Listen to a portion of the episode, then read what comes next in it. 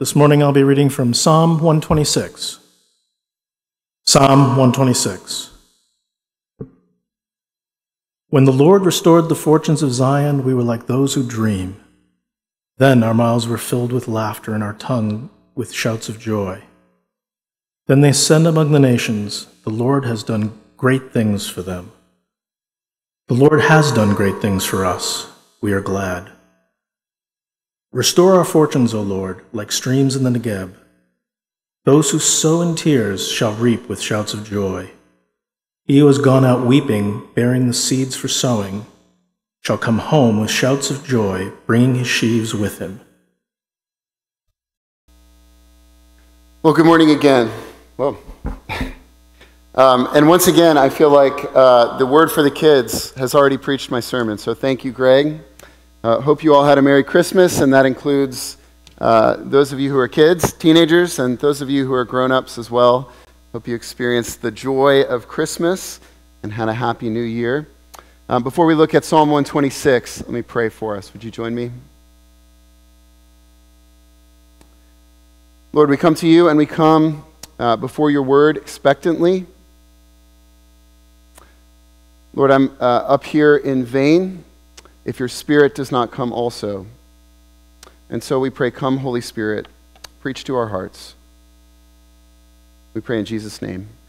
Amen. G.K. Chesterton explains what he calls the inner ring and the outer ring of Christianity. This is in his book, Orthodoxy. The outer ring he calls a rigid guard of eth- ethical abnegations and the obviously unattractive doctrine of original sin. In other words, people often see Christianity from the outside as a sort of straitjacket, something that stifles freedom and fun. Upon further examination, Chesterton says, the moral imperatives that might uh, first be seen as stifling are actually cause for great flourishing.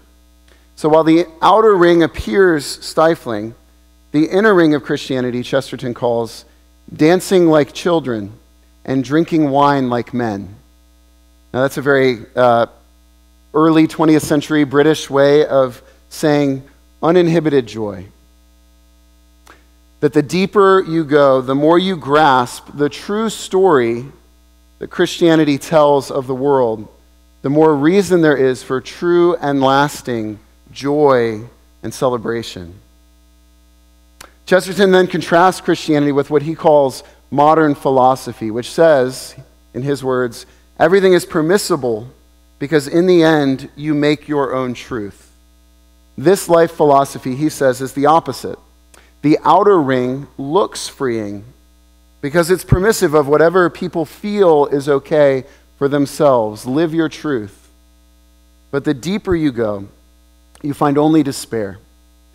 And the despair is this, he writes, that it does not really believe that there's any meaning in the universe Therefore, it cannot hope to find any romance or any ultimate joy. My contention today, as we move through Psalm 126, is that Christians have reason for joy, reason to celebrate, a reason to party. And we're unfortunately not known for joyful celebration. Good example of this is uh, from the line of another song, uh, an old song, a Billy Joel song. I'd rather laugh with the sinners than cry with the saints. Oh, the sinners are much more fun. My wife Naomi said uh, recently that was the AOL Instant Messenger profile quote of choice in her high school. Some of you are about my age, you'll identify with it. The AIM profile. People view Christianity, rightly in some cases and wrongly in others, as being the opposite of fun, the opposite of joy, but Christians have reason for joy, reason to celebrate, not in a hollow, cheap kind of way that ignores the harsh realities of the world, but in a way that recognizes the saddest and harshest realities, mourns them and their ill effects on our world, but has overcome them. The promise is that those who sow in tears will reap with shouts of joy. And the question is, how does that happen? Some of you are in a place in life where your present circumstances make the possibility of joy and celebration seem impossible. You're just trying to get by day to day, struggling with your job, finances, or loneliness, or what appears a bleak future. And maybe Christmas, far from being a time of joy and celebration, was a reminder of what you've lost, who you've lost, your loneliness. So, what does joy look like amidst all the brokenness and sadness of the world? How does the Lord turn our weeping into shouts of joy? As we move through this psalm, we'll look at three things joy remembered, joy renewed, and lastly, joy resurrected. But first, joy remembered. The mood of the first half of this psalm, verses 1 to 3, is one of dreamy happiness. Verse 1 When the Lord restored the fortunes of Zion, we were like those who dream. This is a communal psalm, uses we language. When the Lord restored the fortunes of Zion, then our mouth, that's singular, our collective mouth as a people was filled with laughter. And our tongue, our collective tongue, with shouts of joy. Then it was said among the nations, The Lord has done great things for them. Whatever this uh, time is, ref- whatever time this is referring to in Israel's history, remains a vivid national memory the whole assembly of those who worship the Lord had reason to celebrate. We may think of a couple historical instances that have remained in our collective national consciousness. We may think of the moments after the, the British surrendered to George Washington's troops at Yorktown, and the American colonists had won the hard fought war for independence, and they sang in the pubs of the world being turned upside down. Or we may think of uh, VE Day or VJ Day, Victory in Europe and Japan. The end of the brutal Second World War, ending in freedom, victory for the United States. There was communal joy. There was singing in churches and in the pubs, dancing in the streets as soldiers returned home. Here in Psalm 126, the mood is dreamy and euphoric, but it's in the past tense. It's now only a distant memory.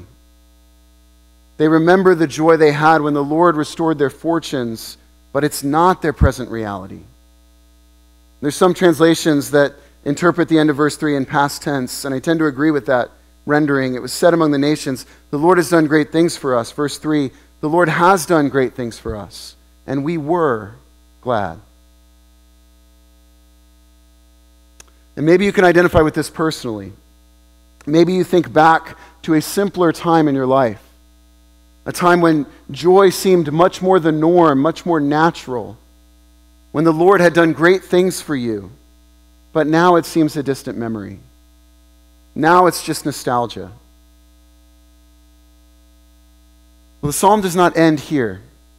And as it progresses, it suggests that those times in life when joy seems so natural, or those moments now when joy breaks through the present sadness are not only something to pray for, but are times that the Lord will again restore, something that we will again receive and experience. G.K. Chesterton again describes our fallen world as a, a sort of cosmic shipwreck. He writes that moments of pleasure are the remnants washed ashore from the shipwreck, bits of paradise extended through time that tell us what life was supposed to be and what our world will be again. And we are meant to enjoy and celebrate these moments, though with humility and restraint, never seizing them as our own entitlements. What he's saying is joy is the natural state of the world. The world was created in joy.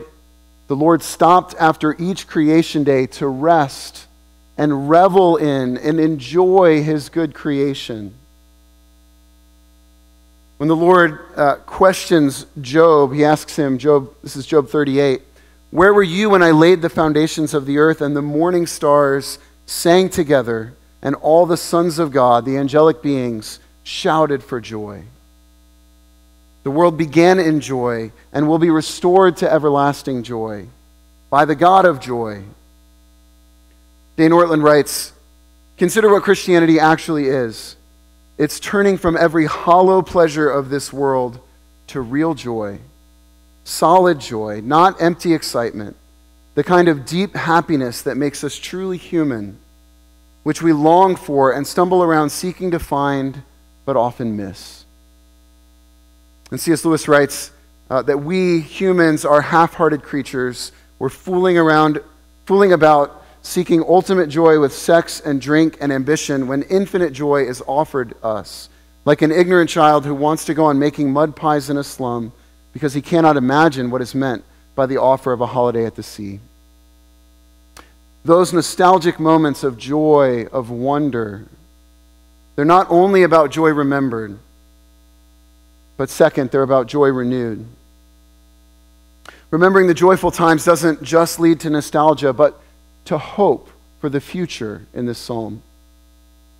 Verse 4 echoes verse 1 not as a sigh, but as a hopeful, confident prayer. It's not, oh, what used to be when the Lord restored our fortunes, but rather, restore our fortunes once again, O Lord.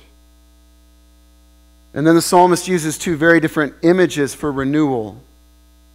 The first, verse 4 Restore our fortunes, O Lord, like streams in the Negeb. The word Negeb means dry or parched. It was a desert region in South Judah. The psalmist is praying for a dramatic outpouring of God's presence for streams in the desert. And there are few transformations more dramatic than that from a dry desert to a flooded area. But there's also a slower path to renewal. We see in verses 5 and 6, which includes sowing with tears, laboring, weeping, but eventually reaping and gathering with shouts of joy. The psalmist uses this image of farming. Jesus and Paul also use it, and nearly everyone in this context would have been familiar. Sowing seeds does not mean immediate fruit. You have to wait. Nor is there a guarantee what will happen to that one individual seed that it will bear fruit.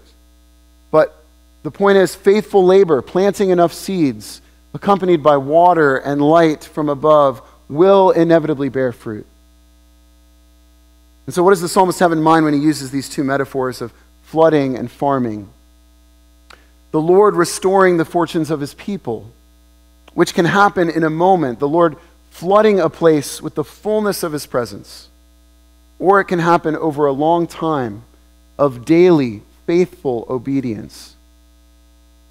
The metaphors are broad enough that we can apply uh, them to both uh, our own spiritual growth and to evangelism. To both those who have long prayed and wept over their own sins, and those who have planted seeds of the gospel, watered and prayed and wept over those who don't know the Lord and his love. When it comes to our own sanctification, our, our growth in the Lord can happen by a flood of the Spirit, and we can pray for that. Though it usually means being cut to the core, it's very uncomfortable. But our spiritual growth happens most of the time through our daily sowing, daily putting our sin to death, and allowing our hearts and lives to be continually shaped by the gospel.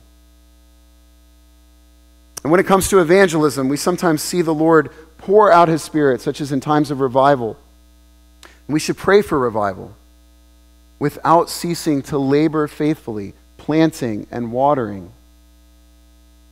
When I ministered in Ireland, some of the old men there would, would sometimes talk about the Lewis revival.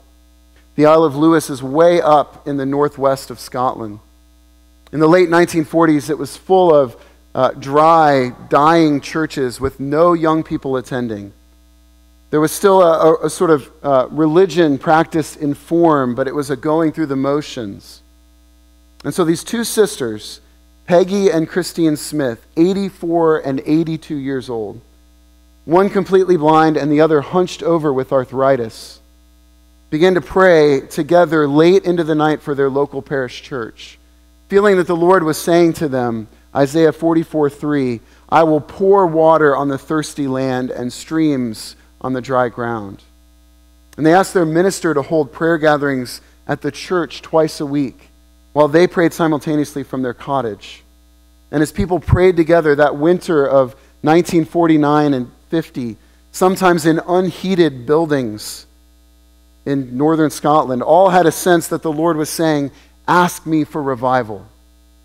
And they did ask. And there was one group that reported gathering to pray in a barn. It lasted until 3 a.m. When they traveled back to their homes, they found that every light was on in every home they passed. No one could sleep because an awareness of God's presence was overwhelming. People were literally kneeling along the roads, praying and repenting. There are stories of hundreds of young people flooding out of dance halls, going into the church, weeping with no explanation of what caused it other than a sovereign work of the Spirit. They were going through the outer rim of Christianity, weeping and repenting over their sins to get to the inner ring of having deep joy in knowing Christ. The Lord flooded the ground with his overwhelming presence. Could go on and on with more stories from the Lewis revival or the Welsh revival of 1904, or Great Awakenings in the US and England, or what happened in South Korea in the early part of the 20th century, what happened in certain parts of China and Africa in the latter part of the 20th century, or even more recently in Iran or parts of India. Of course, these aren't the normal expected conditions, but I do think that the miraculous working of the Spirit in the past bids us to view places that are presently dry with hard soil as potential flood zones. There's nothing the Lord can't do. What history shows is not a, a steady decline of Christianity for the last 500 years as we sometimes imagine. But what history shows is a continual ebb and flow, dry, arid periods, followed by the Lord pouring out his Spirit. In the last hundred years, on places never before dreamt of. Christianity, by far the most diverse culture crossing religion. But the psalm isn't asking us to choose to either pray for revival or labor faithfully planting seeds. It's calling us to do both to pray earnestly, calling on the Lord to act, while faithfully sowing in tears. Do we believe that the Lord can do something like on the Isle of Lewis in our day in greater Boston? Do we pray for revival? We should. And at the same time, we should faithfully sow and water. Paul uses the picture in 1 Corinthians 3 I planted, Apollos watered, but God gave the growth. I was talking recently to um, Kara Whitaker, some of you know, our uh, children's director, my church, who had, whose family moved to Texas over the summer. And she was telling me that she often thinks about all the Jesus storybook Bibles that we gave away uh, to unchurched families at our Easter egg hunt, other events that we had. If, and she said, if the Lord causes any of those books to be read, if one of those families, many of whom are from uh, backgrounds that they would have never heard the story of Jesus, uh, many of whom South Asian, East Asian. If one of those families read about Jesus together for the first time, it all will have been worth it. And so we faithfully sow seeds, we water, we pray, and we look to God to give the growth. Closer to our own time and place, I read an interview uh, that Tim Keller gave recently. In the early days when Redeemer Presbyterian was planted in Manhattan, about two thirds of their growth happened through conversions. Hundreds of people that gave their life to Christ and joined Redeemer. It happened mostly through Christians having real friendships outside the church. And when their non Christian friends had some crisis in life, it was the Christians who loved and came around them and helped them pick up the pieces and shared the hope of Christ or invited them to church. It can happen. The Lord can make a garden out of a desert. Will we be like those who, according to Jesus' parable, reap a harvest of 30 fold or 60 fold or 100 fold? That's not up to us to decide. That's the point. There are, are uncertainties in farming. But when you faithfully sow, though it often may be slow, long suffering, with weeping and prayer, you will reap a harvest with shouts of joy. The psalmist sees that through the veil of sorrows, on the other side of weeping, there's joy. The night of sorrow will one day turn to the morning of gladness. And so let's look then at joy resurrected. In one sense, this psalm does not end with this psalm. What I mean is, it points us forward, it awaits fulfillment. The restoration of joy is both a prayer and a promise throughout the Old Testament. Isaiah 9, a prominent Advent text, you likely read it maybe every week, reads verse 2 The people who walked in darkness have seen a great light. Those who dwelt in a land of deep darkness, on them has light shone. But we often don't read on. Verse 3 You have multiplied the nation, you have increased its joy. They rejoice before you as with joy at the harvest. Why so much joy? Goes on to describe how God will set his people free from the burden, the yoke of their oppressors. How? Verse 6 For to us a child is born, to us a son is given, and the government shall be upon his shoulder. And his name shall be called Wonderful Counselor, Mighty God, Everlasting Father, Prince of Peace. Of the increase of his government and of peace, there will be no end. Jesus is the restoration of the fortunes of all God's people. Jesus is the fulfillment of joy. This is why uh, chapters 1 and 2 of Luke's gospel are overflowing with joy. The baby, John the Baptist, leaping for joy in his mother's womb. Mary's song of joy. The angels announcing to the shepherds, Behold, I bring you good news of great joy. Jesus' first public miracle, turning water into wine at a wedding, was to signify that overflowing joy had come, never to run out again. Now, don't get me wrong, Jesus' life was not all bliss, not pain free, nor will ours ever be.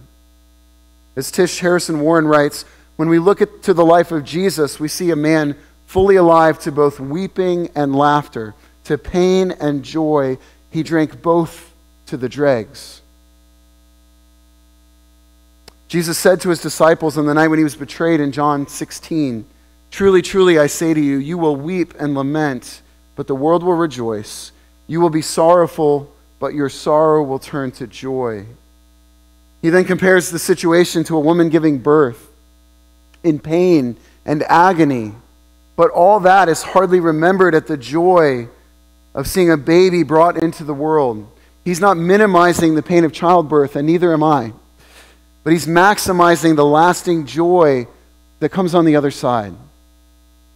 That even the most severe labor for 48 hours, how can you compare that to a child brought into the world that lives 80 years?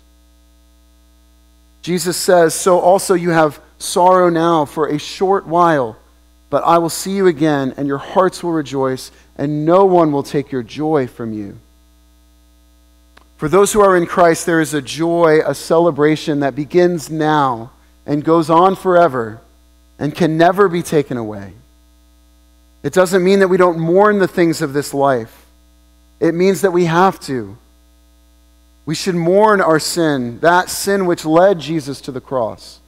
To paraphrase John Stott, before we see the cross of Christ as something done for us, we must mourn the cross as something done by us to get into the inner ring of Christianity where all the joy and celebration live, we have to first go through the outer ring of mourning over our sins.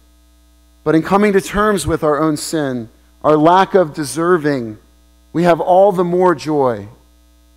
Because no one has joy like someone who's given a gift that they know they don't deserve. And so it's only by the gospel, completed in the resurrection of Jesus, that our weeping turns to joy.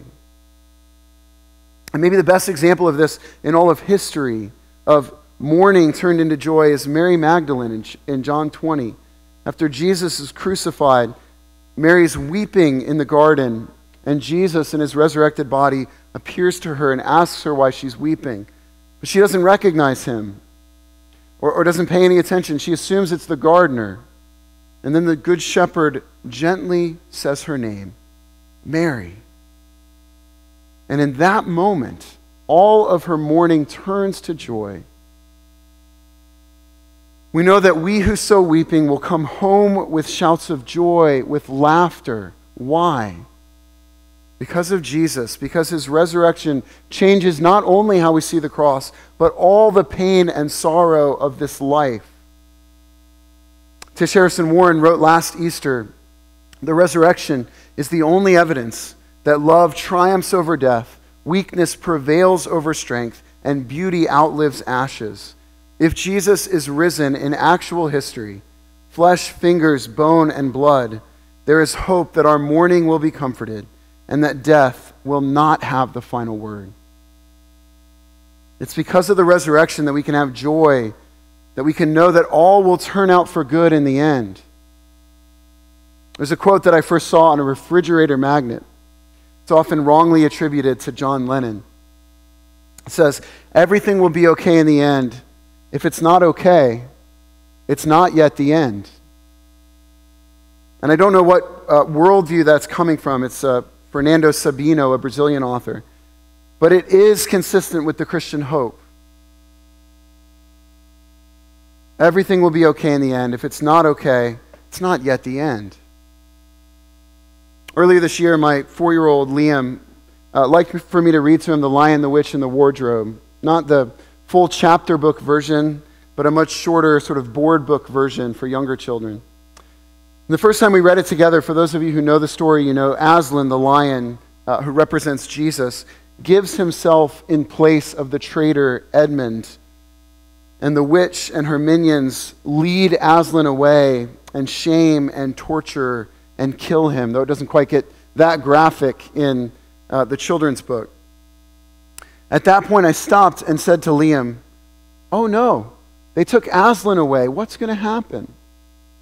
And he thought about it and he looked at me and he said, I think the lion is going to win. And that became his, his sort of line at that point in the book every time we would read it. I think the lion is going to win. Now, what makes a child believe against all hope in the story that the good guys are going to win? Is it just that a child is naive, that they haven't faced the harsh realities of life, that all the stories that they read or watch have happy endings? You know, we haven't shown him Old Yeller, he hasn't uh, read any Cormac McCarthy novels. Or is it maybe that there's something innate, something deep down inside of us that tells us that in the end, in the very end, the good guys always win. That though this world may be harsh, as C.S. Lewis puts it, there's a deeper magic from before the dawn of time. That there's a world of joy that outlasts this sadness, a reality that's more real Jesus' resurrection proclaims that in the end, ultimately, the lion wins. Jesus wins on our behalf. Joy wins over sadness.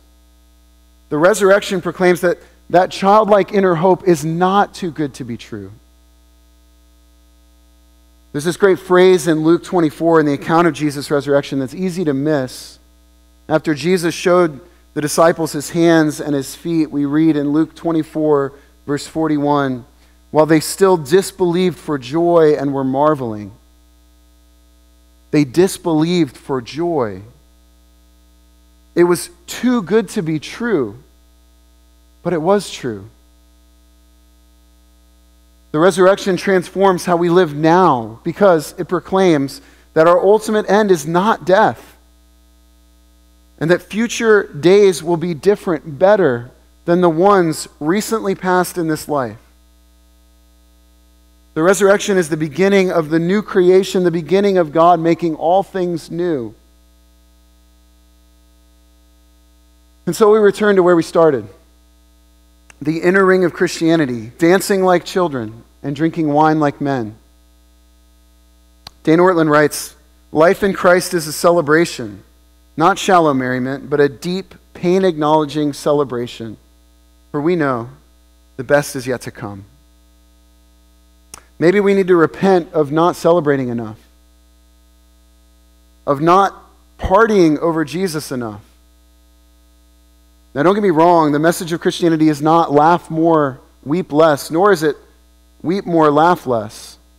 The gospel frees us up to weep now and to laugh heartily because we know where all this is going. So here's my closing application. This new year, I want you to celebrate. I want you to rejoice. I want you to party. Technically, it's still Christmas. Christmas lasts for 12 days. You can look a number of different ways, but I want you to lift up your hearts to the Lord with joy. If you're a Christian, you have a lot to celebrate. Christ has come, joy to the world. He has lived the life that you were required to live but could never live, and He's done it on your behalf. Christ has died. He's died the death you deserved in your place to set you free. Christ is risen. The lion has won. He's turned our weeping into joy, laughter. Everything sad is going to come untrue. And Christ will come again and restore joy to all the world. From the perspective of eternity, our sorrows are short lived. They're labor pains compared to the world of joy that the Lord will restore, a world without end. Will you pray with me?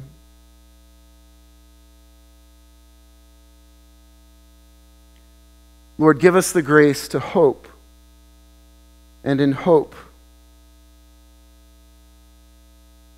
would we find joy. Would we keep, keep our eyes fixed on you, the founder and perfecter of our faith? We can only do this by a work of your Spirit. And so we ask for it even as we approach your table. And we pray this in Jesus' name. Amen.